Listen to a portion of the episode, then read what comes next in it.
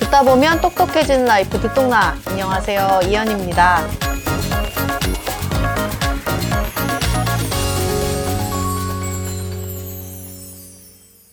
오랜만에 돌아온 economy 시간. 요즘에 뉴스 보면서 제가 진짜 세상이 너무 빨리 돌아간다고 생각을 하고 있거든요. 금리 같은 것만 해도 막 1년 전 분위기랑 요즘 다르고, 막 물가도 1년 전 달랐고, 뭐 여러 가지 경제 상황들이 1년만 지나도 확확 변하는데, 또 새마을금고 뉴스 보면서 또 이 생각을 했어요. 제가 작년 기사를 한번 다시 좀 뒤져봤는데, 작년 9월에 나온 기사입니다. 특판 적금 들려고 새벽 줄 서고 광클 전쟁, 풍차 돌리기도, 여기 사람들의 이 생생한 워딩들이 막 새벽 5시에 갔는데 이미 마감. 그 예적금, 고금리 예적금 가입하려고 오픈런 하던 그 당시 뉴스거든요. 그래서 광주광역시 새마을금고에서 판매한 연 8%짜리 특판 적금 관련한 인터넷 가입 후기들에서 나온 워딩이고, 뭐 기사 내용도 새벽 6시에 대기 타러 갔는데 실패했다. 이런 경험담들이 막 담겨 있는 기사입니다. 이게 불과 10달 전 기사거든요. 근데 이때만 해도 이제 새마을금고가 오픈런 분위기였는데 이번 달은 말하자면 좀 뱅크런 분위기로 바뀐 그런 상황이 되었죠. 사실 우리가 뭐 큰 뉴스가 터지면 이제 그때 가서 뭐 이런 일이 벌어졌어 라고 하지만 사실 조금만 관심 있게 보다 보면 이미 그 이전부터 냄새가 계속 나는 뉴스들이 계속 나와요. 새마을금고도 마찬가지였는데 아까 9월만 해도 막 오픈런이었잖아요. 근데 작년 10월 9일 기사입니다.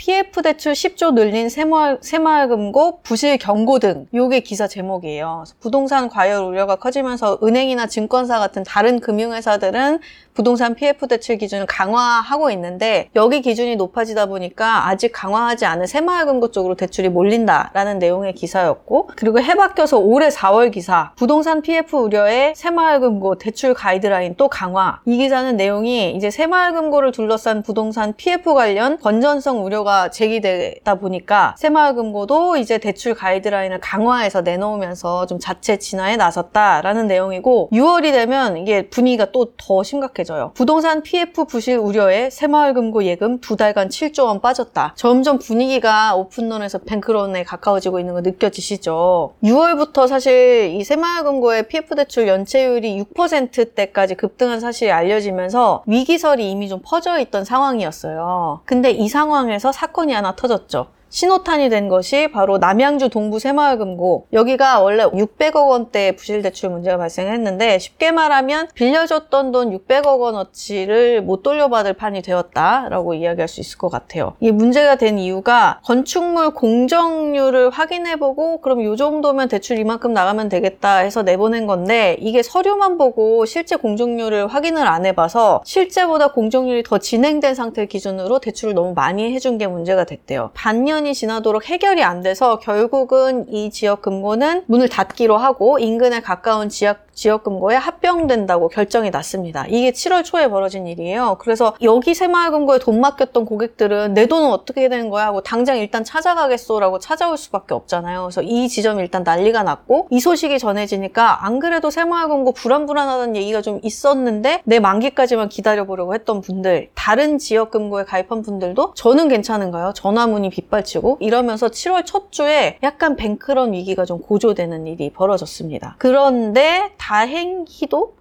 한 일주일 정도 만에 분위기가 또 좀 차분해진 것 같아요. 근데 그도 그럴 게 정부가 나서서 거의 비유를 하자면 뭐 물 붓고 모래 붓고 담요 덮고 진짜 덮을 수 있는 거 모든 거 덮어가지고 화재를 진압한 그런 분위기입니다. 어느 정도로 이 지원책 대책들을 내놨었냐면 일단 뭐 5천만 원 이하 예금 보장되는 건 다들 알고 계시죠 이제 혹시나 특정 금고가 문제가 생기더라도 여기 자산이랑 부채를 다른 영업점 다른 지역 금고로 옮겨가는 방식으로 어떻게든 5천만 원 이상도 다 보장해드리겠습니다. 라고 안심시키는 대책을 내놨고 그리고 또 파격적이었던 게 7월 첫 주에 막 뱅크런 오는 거 아닌가 하는 분위기 속에서 불안해서 일단 해지했던 분들 이분들 지금이라도 다시 재계약하시면 예적금 다시 가입하시면 원래 받기로 했던 이자 복원해주고 그리고 비과세 혜택도 유지해주겠다라고 정부가 대책을 내놨어요. 근데 이게 좀 효과를 봤는지 이거는 지금 촬영일 19일인데 21일까지 또 연장을 한 차례 했더라고요. 그래서 이것도 좀 효과를 본 것 같고 시중은행이나 산업은행, 기업은행 이렇게 자금 여유 좀 있는 은행들도 새마을금고에 좀 돈을 빌려줘서 숨통을 트이는 효과를 내기도 했고 또 조금 논란이 됐던 게 새마을금고 중앙회에서 이제 각 지역에 이제 공문 같은 거를 안내 문서를 내, 려보는 내용 중에 이런 게 있었어요. 그 지역 새마을금고 이사장이 승인만 하면 연체 계좌에 대해서 정상이자랑 연체이자 전액을 감면해줄 수 있다라는 내용의 채무조정 프로그램을 안내해서 이게 이 사실이 보도가 되면서 또 좀 온라인에서 논란이 됐거든요. 무슨 말이냐면 돈을 못 갚고 있는 사람들이 있어요. 근데 이자 다 감면해줄 테니까 어떻게든 갚아봐라고 조금 독려를 하겠다는 취지의 정책이기는 한데 이걸 들은 다른 은행 고객들은 아니 그럼 성실하게 이자랑 원리금 따박따박 갖고 있는 사람만 바보 되는 거 아니야? 라고 해서 좀 논란이 되기도 했죠. 그리고 또 한 가지 약간 요건 퍼포먼스이긴 하지만 한창섭 행정안전부 차관, 지금 직무대행, 장관 직무대행이시죠. 이분이 지난 6일에 아예 새마을금고 지점에 가서 본인 명의로 예금을 직접 가입하는 모습을 보여주면서 저도 가입했습니다. 안심하십시오. 라는 모습을 보여주기도 했죠. 지금 진화됐다고는 하지만 왜 이런 일이 벌어졌을까? 이유를 몇 가지로 정리할 수 있는데 이거 들어보시면은 아마 새마을금고 사태 보면서 어, 다른 금융에서도 비슷한 일이 벌어지지 않을까라고 걱정하는 이유도 아실 거고 반 대로 아니야 이거는 새마을금고만의 좀 특수한 문제들 때문에 그런 거라서 너무 일반화하거나 너무 걱정 안 해도 돼 라고 하는 이야기도 아마 이해가 되실 거예요.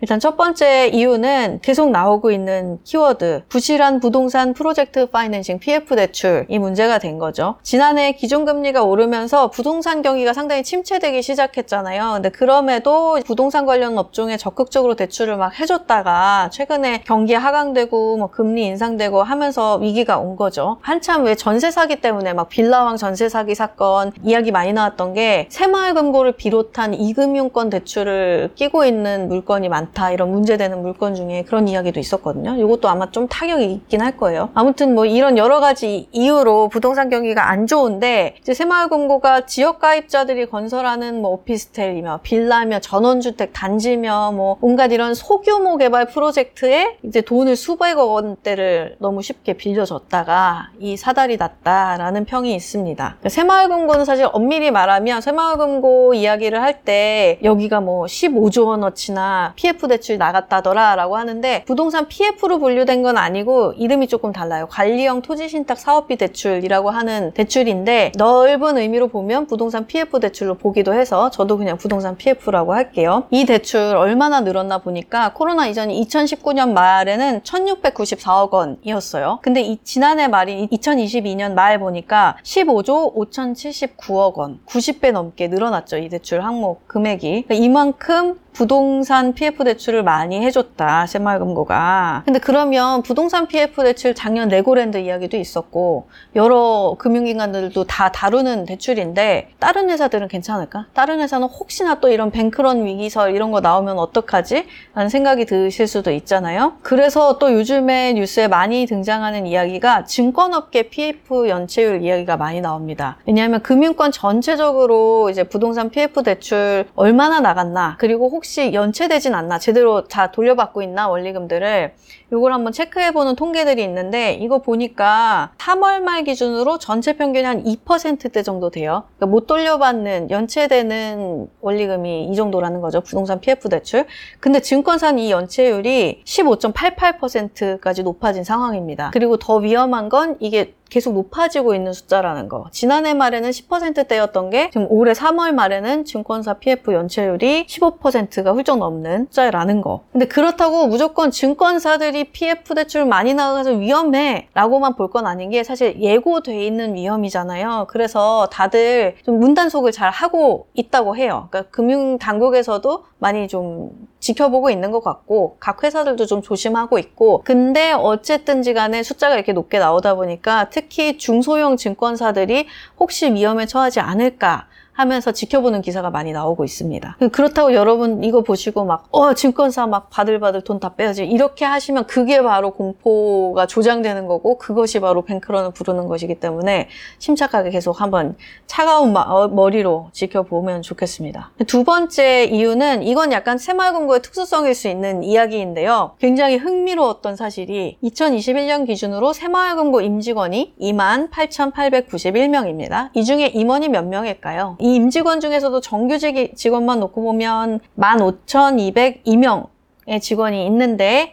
임원이 13,689명입니다. 여기 숫자 띄워주시겠죠? 어느 정도인지 감이 오세요? 그러니까 정규직 직원만 놓고 보면 직원 100명당 임원이 85명이 셈입니다.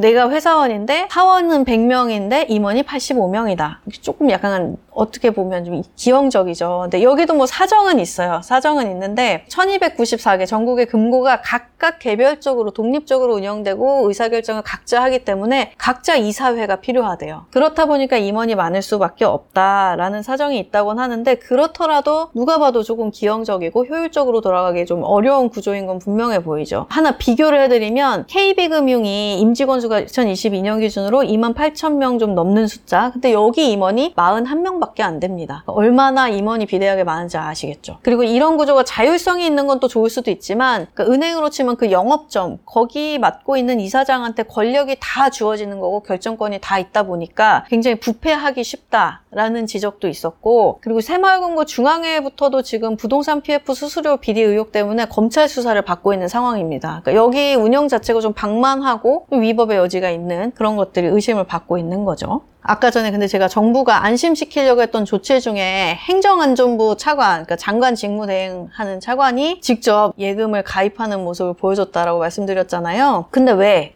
행정안전부 장관이 여기서 나올까라는 생각을 혹시 하셨을 수도 있지 않을까? 이미 다 알고 계실까? 이게 좀 특이한 점이에요. 새마을금고의 특이한 점. 왜냐하면 새마을금고를 책임지는 정부 기관은 사실 행안부였다. 뱅크런 얘기면 다른 경제부처가 나올 것만 같았는데 이게 왜 그러냐 하면 좀 희한하게 농협, 수협, 신협 이런 데들은 지금 금융위원회가 금융 업무에 대해서 감독 권한을 갖고 있어요. 그런데 새마을금고는 행정안전부가 감독 관할 기관입니다. 조금 특수하죠? 그래서 행안부 장관의 결정 없이는 금융당국이 직접 뭔가 PF 대출 너무 많은 거 아니에요? 자료 좀 내보세요. 이거 할 수가 없다는 거예요. 그래서 이번 참에 이 법을 바꿔서 새마을금고도 관리감독 권한을 금융당국으로 좀 옮겨야 되는 거 아니냐라는 이야기가 국회에서 좀 나오고 있고 이미 법안이 발의가 되고 있습니다. 그도 그럴 것이 7월 6일 기사를 하나 찾았는데 제목이 이래요. 새마을금고 안심하라 하면서 디테일 묻자 행안부 대답 못했다. 근데 가서 이제 구체적으로 그럼 돈을 어디서 어디서 어떻게 끌어올 겁니까? 뭐 이런 것들을 질의를 할 거 아니에요? 근데 그런 디테일, 아까 안심하세요라고 행안부 장관은 하는데 안심시킬 구체적인 방법은 모르니까 아 그건 금융당국 분들이 다른 부처에서 설명을 해드리겠습니다. 이런 식으로 마이크를 돌리는 모습을 보니까 아니 소관은 행안부인데 이게 행안부가 컨트롤 할 수 있나 싶기도 하고 그리고 또 누가 어떻게 이 새마을금고를 계속 들여다보고 있지. 보면 행안부에 이 담당하는 과가 하나가 있는데 직원이 한 10명 남짓 되는 그리고 거기 담당 공무원들도 일반 행정직 시험을 보고 들어온 공무원들이지 기재부나 아니면 뭐 금융위 같은 데처럼 재경직 그러니까 재무와 관련된 경제와 관련된 전문 지식을 시험을 보고 들어온 분들은 아니기 때문에 이 부서만 특이하게 새마을금고를 관리할 뿐이고 이분들의 커리어에서는 사실 대부분의 업무는 금융관 좀 동떨어져 있는 공무원들이 담당 예상을 하고 있었던 거죠. 그러니까 여러모로 봤을 때 지금 자산 규모가 284조 원이나 되는 새마을금고를 제대로 감독하기는 역부족이 아닌가라는 이야기가 이번 참에 많이 나오고 있고 그래서 좀 법안이 아마 수정되지 않을까 하는 분위기예요. 물론 법안 통과돼봐야 알겠지만 뭐 여당이던 야당이던 여당에서도 지금 문제가 있다라는 목소리가 나오고 있기 때문에 그런 일들이 있습니다. 그래서 새마을금고는 이렇게 좀 일단락이 되는 국면인데 계속 우리가 궁금한 건 사실 이게 이런 일들 계속 벌어지면 어떡하지? 이잖아요. 이것도 좀 특이한 상황인 것 같아요. 우리 코로나 오고 나서 경제 위기 온다, 금융 위기 온다. 오나 했다가 어 아닌 듯, 오나 했다가 아닌 듯, 어, 레고랜드 오나 했다가 아닌 듯, 흥국생명 오나 했다가 아닌 듯. 그리고 이번에 새마을금고도 어 생각보다 침착한데 사람들 침착한데 나도 일상으로 돌아가면 될 것 같은데 이런 분위기가 됐잖아요. 근데 그럼에도 불구하고 혹시나 다른 데서 터지지 않을까라는 또 그런 불안감이 있잖아요. 근데 이런 이슈가 터지면 항상 한국은행에서 금융통화위원회 그 기준 금리 올릴까 말까 결정하는 회의 끝나고 총재 브리핑을 하는데 그 자리에 항상 질문이 나오더라고요. 근데 한국은행이 뭐 금융이나 뭐 금감원처럼 이런 은행을 관리 감독하는 것은 아니지만 어쨌든 한국은행은 기준금리를 결정하기 때문에 경제 전반에 일어나는 거의 모든 일들을 살펴서 기준금리를 결정하거든요. 그래서 자료도 많고 어떤 나름의 판단을 이 금통위원들이 하는데 7월에 있었던 금통위 끝나고도 이창용 총재한테 질문이 나왔더라고요. 근데 이창용 총재의 답변은 새마을금고 안에서도 건전한 곳이 있고 또 위험 노출이 큰 곳이 있다. 그래서 이거는 특정 섹터의 문제라기보다는 이 개별 기관의 문제이기 때문에 잘 조정하고 연착륙하는 과정에서 좀 순서 있게 대처하면 충분히 관리할 수 있는 상황으로 본다라고 코멘트 했습니다. 딱 그냥 제가 느끼는 느낌도 이 이창용 총재 워딩이랑 비슷한 것 같아요. 약간 완전 안심하고 다시 PF 대출 막 해보자. 물론 이럴 분위기는 아니지만 그냥 침착하게 잘 대응하면 새마을금고는 요건으로 일단 일단락 될 것 같은 분위기인 것 같습니다. 요즘 또 많이 이슈가 되는 게 가계 부채가 너무 많거든요, 우리나라. 그러다 보니까 어디서 뭐가 어떻게 더- 터질지 사실 알기는 쉽지 않은데 뭐 그렇지만 호롱불을 잘 들고 한발 한발 조심스럽게 가보는 수밖에 없는 시기가 아닌가 싶습니다. 새마을금고 이야기 여기까지. 근데 요것도 좀 빨리 정리해서 드리고 싶긴 했거든요. 7월 초에 한참 불안감 컸을 때 그때 좀 얘기를 하면 여러분도 혹시나 궁금해하시는 분들 많을 테니까